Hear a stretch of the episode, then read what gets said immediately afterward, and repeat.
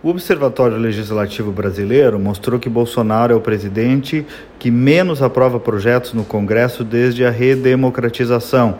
Ele tem 28% de aprovações.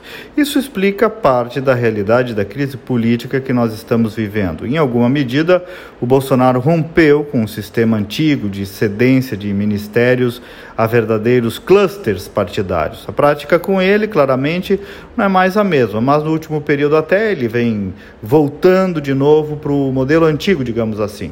Alguns o criticavam antes por ser ideológico demais, também o criticam agora por ceder demais às pressões políticas. Mas, gente, para lá ou para cá, o fato é que o grande desafio de um presidente da República é encontrar esse equilíbrio, ter um governo com pautas claras e ter ao mesmo tempo uma interlocução com a sua base partidária, o famoso establishment. Se você vai demais para um lado, o sistema te devora e te derruba. Se você vai demais para o outro, a opinião pública te tira do cargo. Temer parecia ter encontrado um equilíbrio entre as pautas públicas e o jogo político, mas veio um turbilhão e acabou com tudo. Esses acordos podem se dar sobre bases éticas ou podem se dar sobre uma grande festa da piscina da corrupção foi o que aconteceu com o PT. O PT mergulhou no mensalão, no petrolão, todo mundo sabe qual foi o modelo. O Bolsonaro tenta estabelecer outro patamar, mas foi adotando uma prática política conflitiva por demais que claramente estava também esgarçando.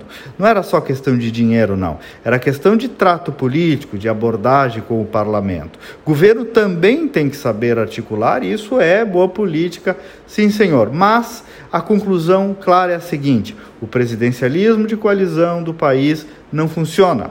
Ele joga contra o Brasil.